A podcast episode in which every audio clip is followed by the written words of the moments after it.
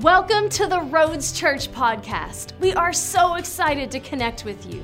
We hope that this podcast builds your faith and that you will be encouraged and inspired by this week's message. The Bible. We love the Bible. We're going to be talking about the Bible. That's what we do. We get excited. We get pumped about it. So if you got them, open them up to Exodus chapter 33. Woo! Exodus 33. Hope you're ready. Today we're going to continue our series uh, we've been in Exodus 33 for quite some time when I've been preaching, and uh, man, we're just excited about what God is showing us in Exodus chapter 3. We'll be done with it uh, at some point. How's that for exactness? Exodus 33. I'm going to start reading in verse 12, and uh, let's see what God wants to do. It says, Then Moses said to the Lord, See, you say to me, Bring up this people, but you've not let me know whom you will send with me. Yet you have said, I know you by name, and you have also found grace in my sight. If you're new, I encourage you get on the website or download the Roads Church app. You can go back and watch messages. We've been on this, so I've already talked about these verses. I'm just going to read through these first ones, but we've already talked on them and expounded on them. So I encourage you go back and watch those uh, messages on that. Verse 13 Now therefore I pray, if I've found grace, this is Moses speaking back, says, uh, If I've found grace in your sight, show me now your way, that I may know you and that I might find grace in your sight, and consider that this nation is your people. And God says, He said, My presence will go with you, and I will give you rest. Moses shoots back, Well, if your presence does not go with us, do not bring us up from here. Man, life application. Wherever the presence of the Lord is, that's where we want to be. Lord, if your presence is not in that decision, don't let my flesh make a decision you're not in.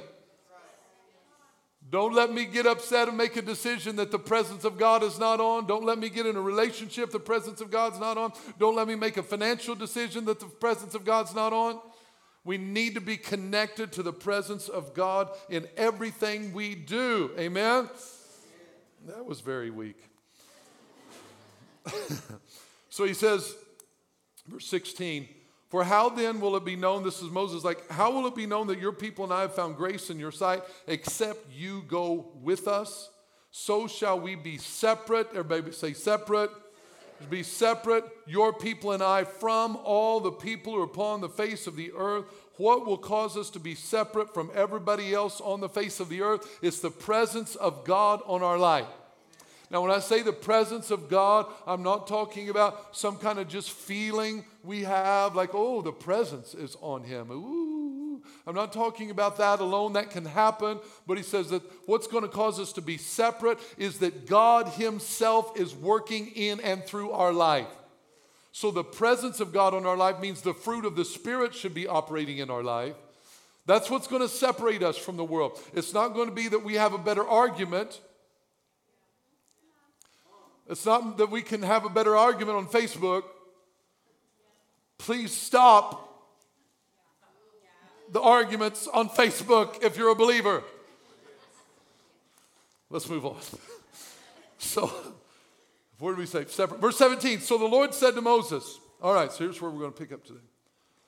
Lord said, I will also do this thing that you've spoken. In other words, I will be with you, I will go with you.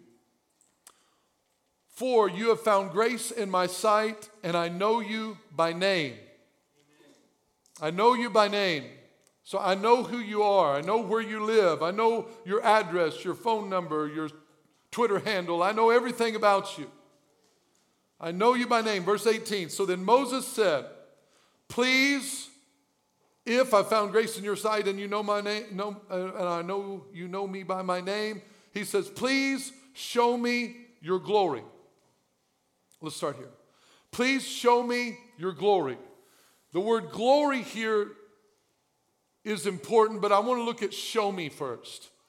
He says, Show me your glory. The word show is the Hebrew word that means to reveal something. It's like to uh, cause somebody to see something that was invisible. It's now visible. It's noticeable. It was there, but you couldn't see it, but now you can see it right? So it'd be like me saying, hey, there's some communion back here. You can't see it until I show you, right?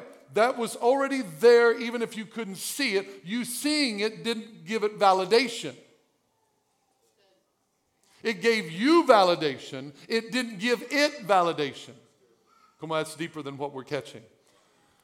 What he's saying is there's things that are so real that just because we don't see them or know them or hear about them, it doesn't mean it's not real. Sometimes it brings validation to us, and we go, Now I know, and that's good, but it did not make it more valid just because I saw it. It was still there. If I didn't show you, you could have come up and you could have looked behind there and you go, Oh, it is there. Just because I told you it was there and you couldn't see it, you go, I don't believe it. I'll believe it when I. This is how we live. And God's asking us to walk by faith and not by. So he says, Show me your glory. Show me, make it, make it revealed to me. There's something that I'm not noticing, I don't see, but I want to see it. Show me what? Show me your glory. All right, here's the word glory. The word glory is a Hebrew word kabod. Kabod. I didn't say commode, I said kabod. And the word kabod in the root form of the Hebrew means weight like W E I G H T, not W A I T. Weight, like heavy. All right? So it's talking about glory. It's literally saying weight, or in a good sense, it means abundance, abounding riches. When I say riches, I'm not just talking about money, but I'm talking about if something is rich in sugar. You like take a bite of something and say, oh, that's rich. What does that mean? Does that, does that mean it has too little? No, it means it has a lot. Abundance, glory. Whoa, that cheesecake is rich. What are you saying? Let's put some sugar on top of it. No, it's got plenty. So, what we talk about, the glory of God, the weight of God, think of a scale. Imagine it's saying, God is heavy. It's who He is. It's, it's excessive, it's an abundance. When Moses was saying, Show me your glory, he wasn't just saying, Show me something cool or do something for me. He's talking about the heavy honor, the majestic splendor, the high status, extraordinary amount. He's talking about something, the heaviness, the vastness, the overflowing abundance of who God is. Show me Help me see things about you that I don't notice right now. Show me the things about you I don't see. Show me the magnitude, the abundance, the overflowing, majestic splendor of who you are that I don't notice. Are you catching this yet? When he says, Show me your glory, he's saying, Lord, I believe there is more to you than meets the eye.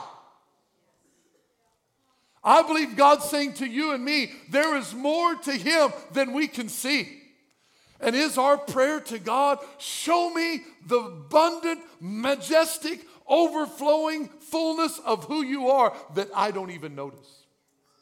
Have I limited you, God, to just some songs and some preaching and called that Christianity? I believe there's some glory to God that we haven't seen. I believe there's some glory that we've never even set our foot in. We haven't even tasted the fullness of who He is. And Moses was saying, Show me the abundance of God. I hope that can be our prayer. Say, God, show me your glory. Show me the, your glory. When we think of glory, we th- it's such a churchy word. Well, the glory of God's all over that place. What does that mean? Ooh. The glory, man, the glory. You feel the glory of God? Maybe. Should I? Yes, I do. Yes, I do. What are they talking about? Just, just nod your head. Yes.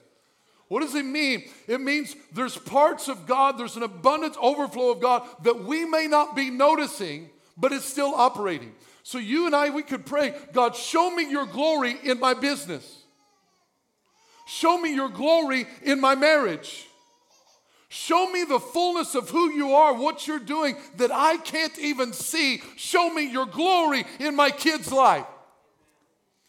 Show me your glory in my workplace, Lord. I don't even see you working, I don't see you moving, but Lord, show me the things that I'm not paying attention to. That can be our prayer. Show me your glory. It's saying, God, I believe there's more to you than meets the eye. How many of you believe there's more that God's doing in your life than you notice? There is. That's it. That's what's about to be our prayer. Lord, show me your glory.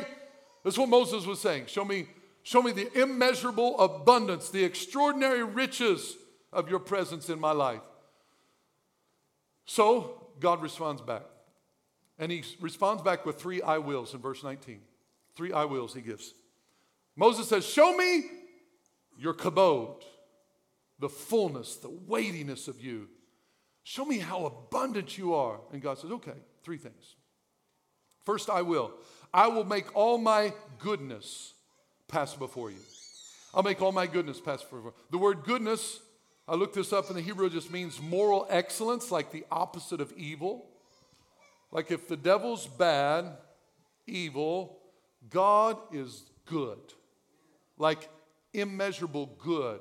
He is moral excellence in every facet of the, of the word. That's good.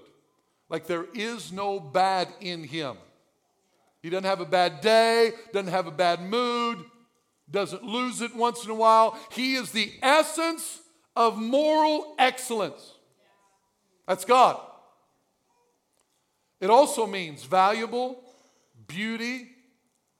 Remember, he said, I'll cause my goodness to pass before you. But I like this part, and I looked this up in several, man, several uh, different resources. I'm studying this out, and all of them kept coming back to the same word over and over. I'm like, how can you describe goodness? And they all kept coming back to best. They kept saying the best of anything. That's God. I'm like, wow, that's deep. He's the best. When he said, Moses, I'm going to cause all my goodness to pass before you, I'm going to cause all the best of me you understand the word best, right? I joked with my, my kids growing up that they didn't understand the word best because they would tell me all the time, This is my best friend. This is my best friend. Oh, yeah, this is my best friend. I'm like, They're all different people. I'm like, How do, are you guys, are you guys off with this person? Or are you guys not? Oh, yeah, no, they're, my, they're still my best friend. How many best friends do you have? BFFs. I didn't understand this concept. You got good, you got better, and you got best. And I realize it's a thing. I'm just joking around with them. But in the context of this, best means there is no one better. There's nothing better. It's not like God brings his best and there's something else equally. He is the ultimate in everything. He's the best. He's the best way to live. He's the best one to serve. He's the best one to love us. He's just the best. So he said, I'm going to have all my goodness pass by you. He said, I'm just going to bring the best across you. Well, that's a little bit too. When you're the best, it's not bragging. When you're God, you're just saying, I am, is going to walk by, and He's the best.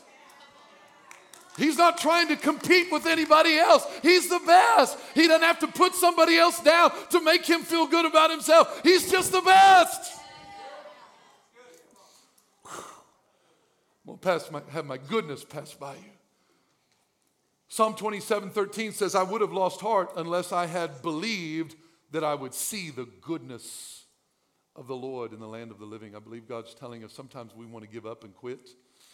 We would have lost heart. We thought, I'm just never going to see. I'm not, I'm not going to see it change. It's not going to turn around. Nothing's going to be different. But we've got to believe. It doesn't say I would have lost heart unless I felt. It doesn't say I would have lost heart unless I saw doesn't say I would have lost heart unless I heard. It says I would have lost heart unless I, unless I, we've got to believe that even though it looks like nothing's changing, nothing's going to turn around, God says, My goodness will be seen by you. Just believe it. I haven't seen anything, any goodness of a God. He said, the psalmist said, I would have lost heart, but I believed the goodness of the Lord was going to pass by in my life. I'm going to see the goodness of the Lord. I'm going to see the best. I would have given up but I'm going to see the best. I'm going to see the best of God. I want to tell somebody you're going to see the best of God. I'm not talking about rosy life with no challenges. I'm not talking about any kind, uh, no uh, tribulation free life. That's not what I'm talking about. I'm talking about the best of who He is. You will see it in your life. In the midst of trouble, in the midst of dire circumstances, He will pass by your life. You will see the best of God. I don't know what's going to look like for you. I'm not trying to pump you up with some rosy promise. I'm just telling you the best of God will come by your life. He's the best comforter, He's the best strength, He's the best support, He's the best. I'm about to run or do something. Goodness is a fruit of the Spirit in Galatians chapter 5. He said, My goodness will pass before you my goodness will pass before. I believe this is also prophetic. I, everything in the Old Testament points to Jesus. So when the Father, when they're talking, when he's talking to Moses and he said, I will cause my goodness to pass before you. And if goodness means the best of God, you know what I think he was pointing to? I think he was pointing to Jesus. I think he was saying, you know what's going to happen? My goodness, my perfection, my best is going to take on flesh and he's going to pass before you. For 33 and a half years, you're going to see my best walking among you. Jesus was the best of the Father. He was the goodness of God in the flesh. Everything he did, everything he was, what he did while he was on the earth, it was the best of the Father in flesh form. When Philip said, Hey, uh, Jesus, show us the Father, Jesus said, You've seen me, you've seen the Father. I'm walking around in fullness of the Father. Oh, Jesus. He's the best. He's the best. My goodness will pass before you. So the second I will, that's the first one. We got to hurry. The second one, he said, I will, I will proclaim the name of the Lord before you. So I'm going to have my, my goodness going to pass before you, then I'm going to proclaim the name of the Lord proclaim the name of the Lord. What does that mean? It's a good question.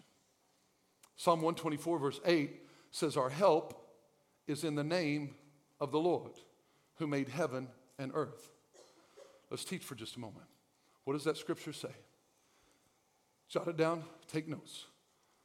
My help is where? In, in, it's located in where? The name of the Lord. My help, your help, our help, it's got a location. It's got a place to go. It's got a place where we can find it. Our help is in the name of the Lord. Tells me where to go when I need help. When I need help, where do I go? In the name of the Lord. In the name of the Lord. You're like, well, what, what, what do you mean by name of the Lord? Psalm 20, verse 7. Some trust in chariots and some in horses, but we will remember the name of the Lord our God. Some people are going to trust in their finances. Some people are going to trust in their jobs. Some people are going to trust in people. Some people trust in whatever. But I'm going to trust in the name of the Lord. We have to put our trust in God alone. Where we get in trouble is where we put our trust in people.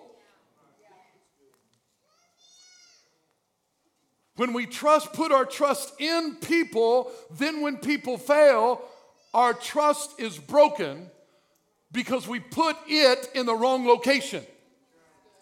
It doesn't mean I can't trust you to not steal my car or something like that. I'm not talking about that. But I'm talking about my ultimate trust in life. What keeps me a trustworthy person? I can't put it in people, I put it in God for safekeeping. So when people drop the ball like we all will do. We don't jack everybody up because our trust is protected. It's in a safe place. It is in the name of the Lord our God. Proverbs chapter 18, verse 10 says, The name of the Lord is a strong tower. The righteous run into it and are, where do they run? They run into the name of the Lord. They run. The righteous, the name of the Lord is a strong tower. So, what is this talking about? He said, I will proclaim the name of the Lord before you. I will proclaim the name of the Lord. When he says the name of the Lord, he's talking about who he is. The name in the Bible, when talking about a name, a name had meaning. And the name uh, represented characteristics and nature of who they were, what they stood for, and actually things that came from them, characteristics that came out of them. The name of the Lord. So he said, I will proclaim who I am before you. And he says, The name of the Lord is a strong tower. The righteous run into it and they are safe. Let me give you some of the names of the Lord. There's, gosh, there's dozens and dozens. I'm only going to give you a couple just to make the point. Jehovah Rohi means shepherd, the Lord our shepherd. Jehovah Shammah, the Lord is present. He will never leave you nor forsake you.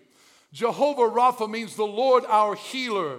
Jehovah Sidkenu, the Lord our righteousness. Jehovah Jireh, the Lord our provider. Jehovah Shalom, the Lord our peace. What are we saying? He's saying that when we run into the name of the Lord, when if I am full of anxiety, discouragement, and depression, what do I do? I run into Jehovah Shalom, the Lord my peace.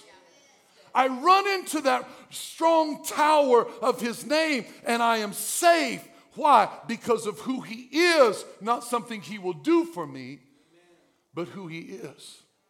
He said, I will proclaim the name of the Lord before you so that you know who I am, so you know where to run to and you know where to hide. Some of you didn't catch that. Nowhere to run to. Into the name of the Lord. Are you in trouble? Do you need help? Run into the name of the Lord. You need healing? Run into Jehovah Rapha. You need, you need righteousness or you, or you feel like you're lost and separated from God? Run into Jehovah Sidkenu. He is your righteousness. He's there. You feel abandoned? You feel lonely? Run into Jehovah Shammah. The Lord is present. He will never leave you nor forsake you. So he says, I'll proclaim the name of the Lord before you. Third, I will. Third, I will. He says, I will be gracious to whom I will be gracious, and I will have compassion on whom I will have compassion. I love this scripture, this part of this I will statement, because it te- speaks of the will of God. He says, I will have compassion on who I want to have compassion. I will be gracious to whom I be gracious. I will, I will. So it is His will, His desire. He's saying, I will show grace and I will show compassion on whom I want to. Here's something I got out of it. You could get a number of things out of it. You study it and see what you think. But I felt like God was saying for me, make sure I'm careful not to judge what God wants to do in certain people's lives. Because everyone's encounter and interaction with God is unique unto themselves and between them and God. And if God wants to touch their life, who am I to judge them? If God wants to show compassion on a person, show grace on a person, and extend himself to a person, who am I to say anything about it? He said, I will do what I want because I am God. And if I want to touch them like that and they react like that when I touch them, what's that to do with you? You follow me. I'm having compassion on this person. I'm delivering them from things that you don't even know they're going through. I'm healing them from things that have been tormenting them all their life. And you're going to judge the reaction of how I'm having compassion on them? Who are you to make any difference about that? We don't know what he's doing. We don't know why he's doing it. We don't know of all the human beings on the planet that Saul of Tarsus, on his way to Damascus, all of a sudden, boom, the brightness of the glory of Jesus appears, blinding him, knocking him off of his horse. And, and he says, Hey, Saul, Saul, why are you persecuting me? Lord, who are you? I'm the one you're persecuting. Why did he appear to Saul? Why did he not appear to Caiaphas, the high priest? I don't know. But he did. He appeared to him. He had compassion on Saul. Saul had killed people. He had persecuted people, thrown him in jail. He deserved death. Be careful. Be careful who we want to determine the outcome of their life from a justification standpoint because God says, I will have compassion on whoever I want to have compassion. I will show grace because just maybe, possibly, I don't know, the God of the universe might see something in them we haven't noticed yet. He might see the author of 14 books of the New Testament and say, wait a minute, all I'm going to do is get his attention, and then he's going to be mine, and he's going to serve me. I will have compassion on who I have compassion. I have grace on who I have grace. There's people, and we're going to see in our life, including ourselves, if we'll be honest, that do not deserve the grace of God. I don't deserve the compassion of God. I don't deserve the grace of God. I don't, be, I don't deserve to be standing on this platform talking to anybody. You don't know me. You don't know who I am. You don't know what I've been through. You don't know what I've done. You don't know the thoughts that I've had. You don't know the things that I've done. You don't know any of that. If you did in modern day society, you would all cancel me and be out the door. Oh, what's he done?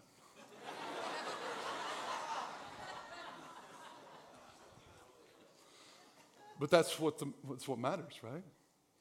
We got to be careful because I'm just thankful that God had compassion on me. I'm thankful that He showed grace to me. Let's go to the next point. I could stay there for a little while, but I'll just start crying.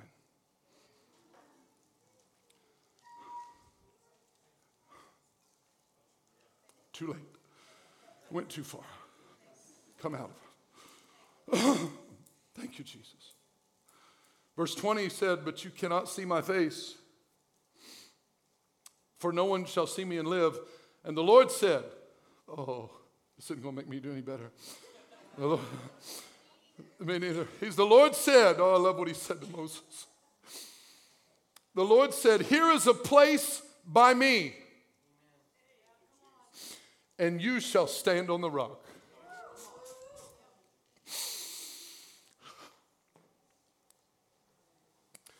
He said, Moses, there's a place by me.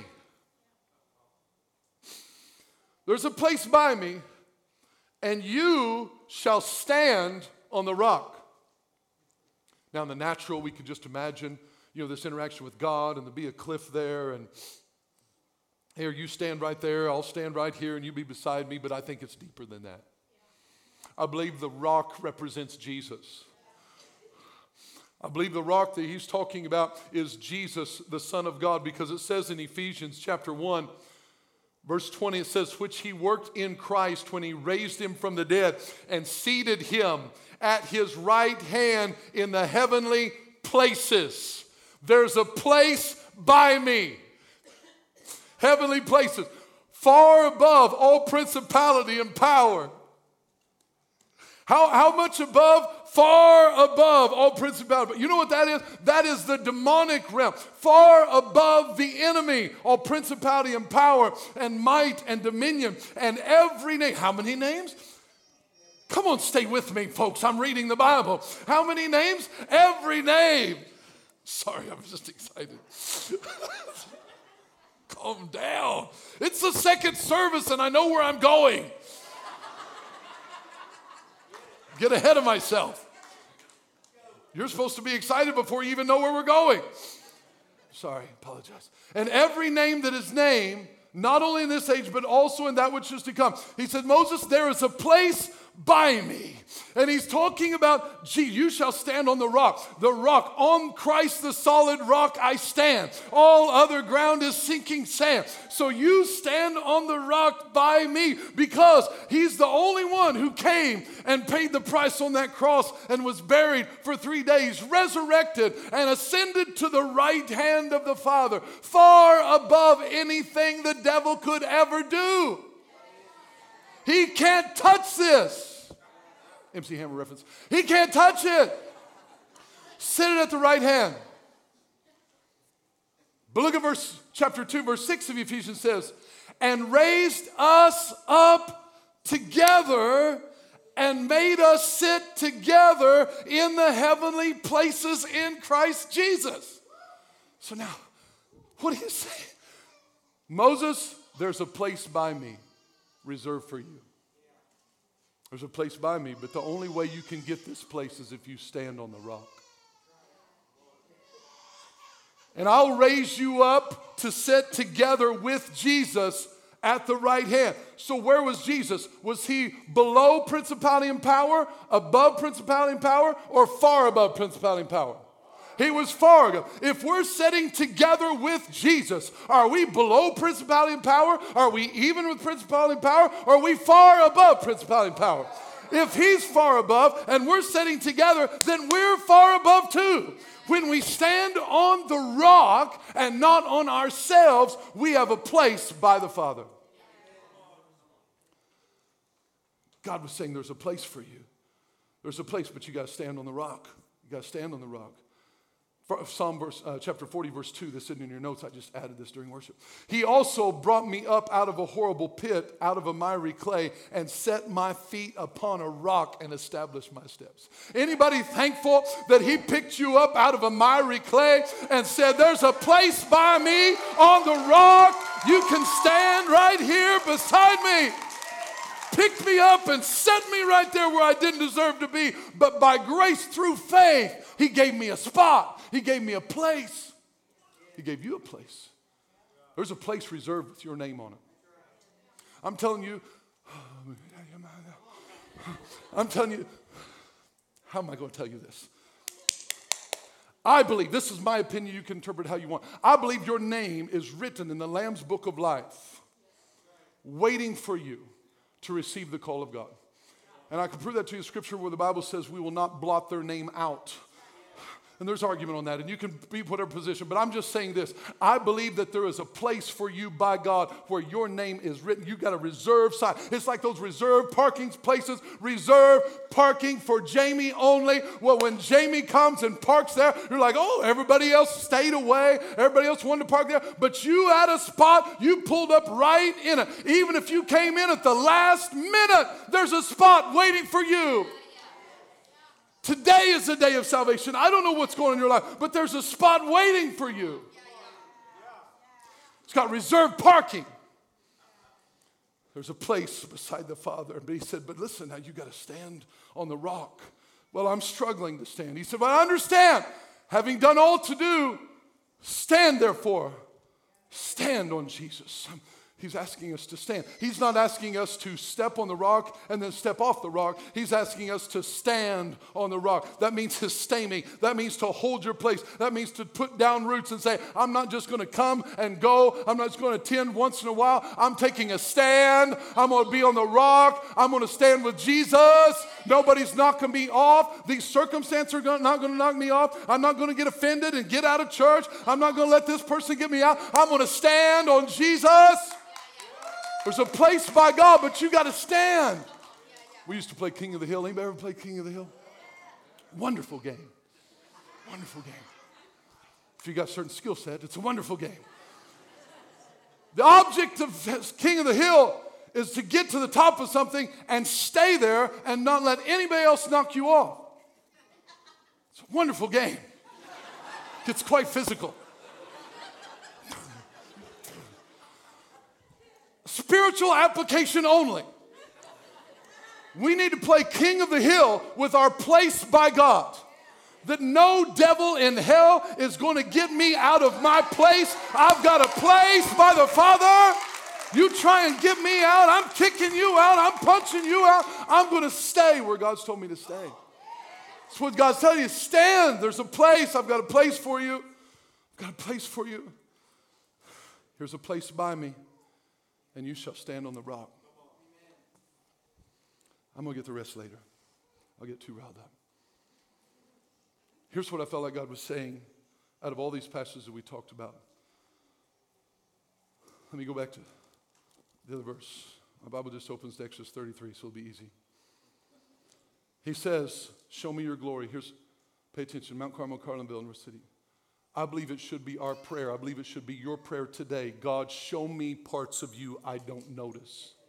Show me things about you that I have limited myself and I can't see it, so therefore I don't believe it. But God, there is more that you can do that I'm preaching to myself right now. So just let me listen to myself. Chad, you got to open your eyes to what God can do that's bigger than what you see possible.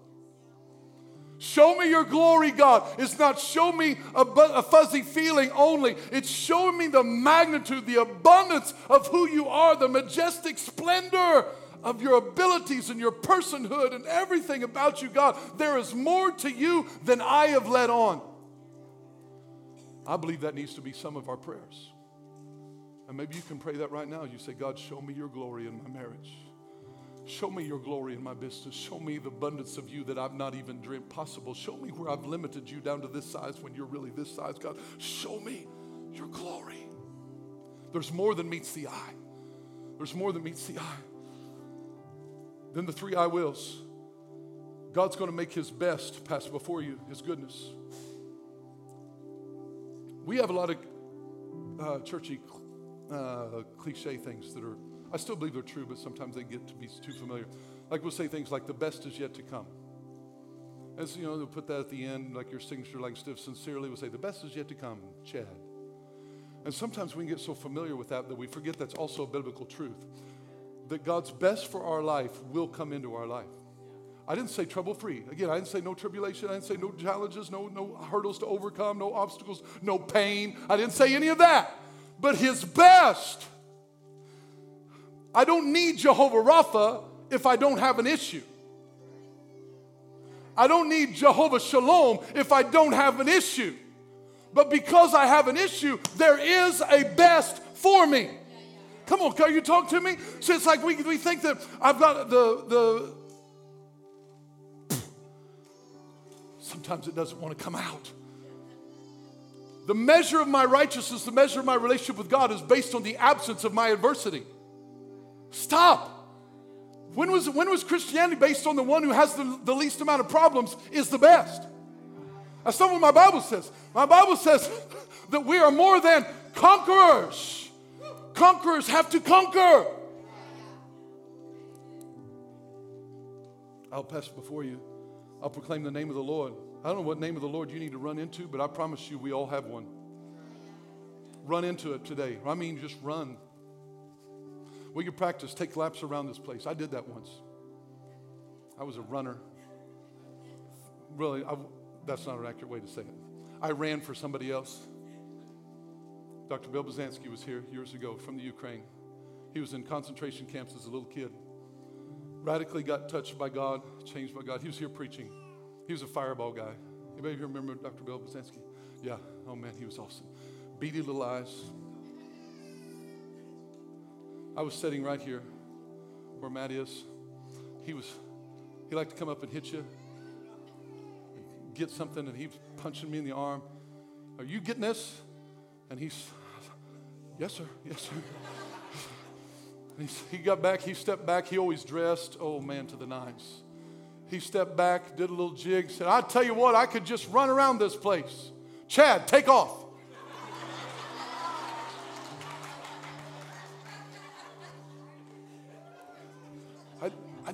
I, I, don't take off. I don't, I'm kind of a big fella. You know, we don't take off like, so I, I did. All the, it seemed like it forever in my mind, but in a moment he said, Chad, take off. And I was like, no, no, no, no, no, no. here I go. Came back, I was standing going, what did I just do? What did I just do? Why did I say that? I don't know. I don't know why I said that. Because we need to run into the name of the Lord. So I'm going to start pointing at people and I want you to take off as soon as I. Come on, Mount Carmel. I see you. Come on, BJ. Take a lap. People ducking down in the chairs. I'm not going to do it, I promise. You're free to do it if you want. it's a good thing we don't have three services anymore. I would really get weird by the third one.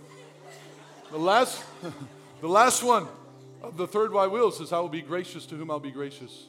Maybe, maybe you've prejudged something in your heart, or maybe you've been prejudged. Sometimes we prejudge someone else and we think, I don't think they deserve compassion. I don't think they deserve grace. Sometimes we can be wrong there. You know what's one of the hardest? Is when we say, I don't deserve grace. I don't deserve compassion. I don't deserve to be forgiven. I can never forgive myself. I can never. I can never receive grace. And so we keep living in that reciprocal process of failure, failure, failure. And God has said, I will show compassion on whom I will show compassion, even you. I will do it, even if you don't deserve it. And how he does it is he says, Come here, come here. I've got a place right beside me. I've got a place reserved for you. Reserved parking at the right hand of the Father. All you have to do is stand on the rock. Would you stand with me right now? Would you stand? And just bow your heads. Come on, Mount Carmel, Carlinville, stand, bow your heads. Come, Holy Spirit. Come on, just close your eyes. I know the Holy Spirit's speaking to hearts.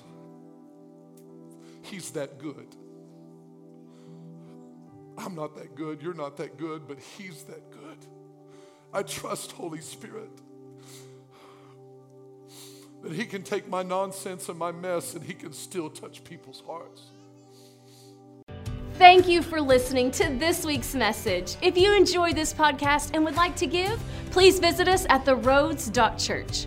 To stay connected, follow us on Facebook and Instagram. You can also subscribe to our YouTube channel to watch our latest sermons.